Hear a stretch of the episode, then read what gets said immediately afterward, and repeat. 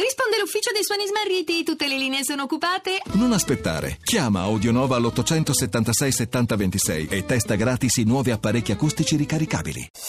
Voci del mattino. Seconda parte di Voci del Mattino, ancora buongiorno da Paolo Salerno e cominciamo a parlare delle elezioni amministrative italiane. Mi ha raggiunto in studio Fabio Comini, lo abbiamo ascoltato poco fa al GR1. Buongiorno Fabio. Buongiorno, buongiorno a te e agli ascoltatori. Cerchiamo ora di fare un quadro un pochino più approfondito eh, dei risultati di questa prima tornata delle amministrative che hanno già dato peraltro qualche verdetto. Allora, eh, facciamo prima un piccolo riepilogo. Insomma, erano circa mille i, i comuni da rinnovare in, questa, in, que, in, queste elezioni, sono 25 le città più grandi, in particolare sono quattro capoluoghi di regione, sono Genova, Palermo, eh, abbiamo L'Aquila e Catanzaro.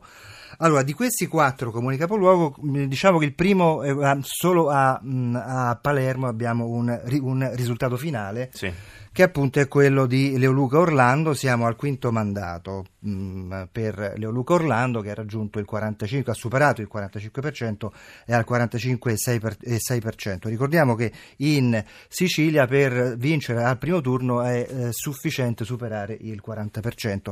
Questo è previsto da una legge re, eh, regionale. Poi per quanto riguarda invece gli altri principali, le, le altre appunto abbiamo in sostanza, diciamo così, una, una, prevalenza dei ballottaggi un po' ovunque, insomma. Quindi si va al ballottaggio tra centrosinistra e, e centrodestra un po' ovunque. Il dato più importante, come sappiamo, è il fatto che i 5 Stelle probabilmente sono fuori dai ballottaggi in, in quasi tutte le, le città più, più, importanti, forse solo ad Asti, dove in questo momento siamo sul filo di lana, c'è una differenza, c'è uno scarto di circa l'1% tra il centro-sinistra e i 5 Stelle.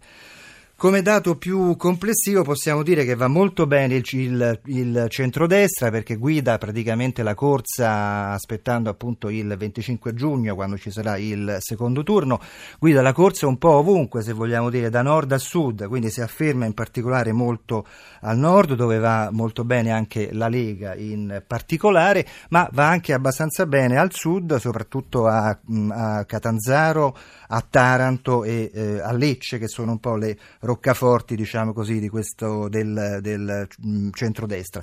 Per quanto riguarda il PD e il centrosinistra, sembra in questa fase dover rincorrere un po' gli avversari, anche se guidano per il momento la corsa all'Aquila, ma anche a Lucca e, mm, e, e Pistoia, dato abbastanza. Eh, un dato, diciamo così, abbastanza nuovo in qualche modo è quello di Verona.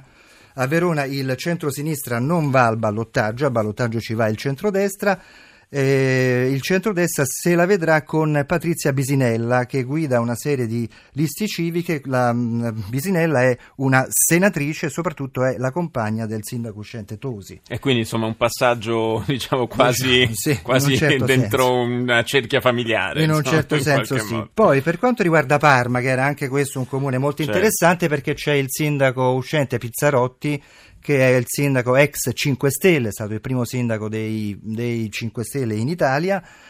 È stato, e poi è uscito ovviamente come si sa dal, dal, dal, dal esatto e al secondo turno guida diciamo così per, per, adesso è in testa e andrà al secondo turno e se la vedrà con il centrosinistra da dire una cosa abbastanza interessante è che qui che nella città emiliana appunto a Parma il candidato ufficiale dei grillini è arrivato poco oltre il 3% quindi mentre Pizzarotti insomma, viaggia vicino al 40%, il candidato ufficiale Grillino è a circa il, il 3%.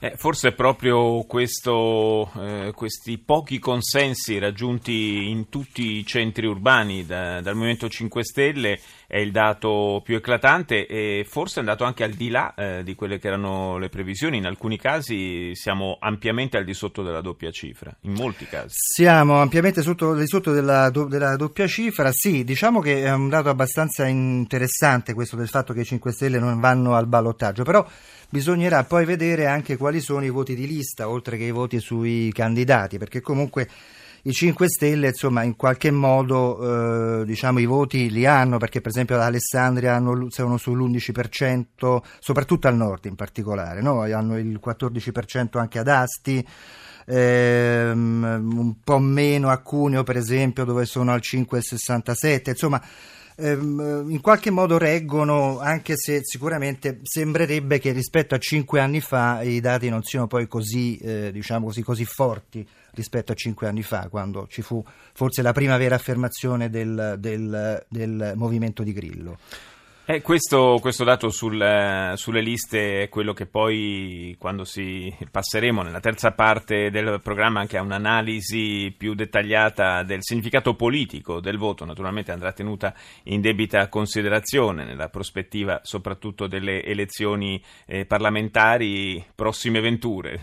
Vedremo quando, quando, andremo alle urne, ancora un grosso punto interrogativo. Io ringrazio Fabio Comini della Grazie redazione politica del giornale radio, grazie di essere stato con noi Fabio.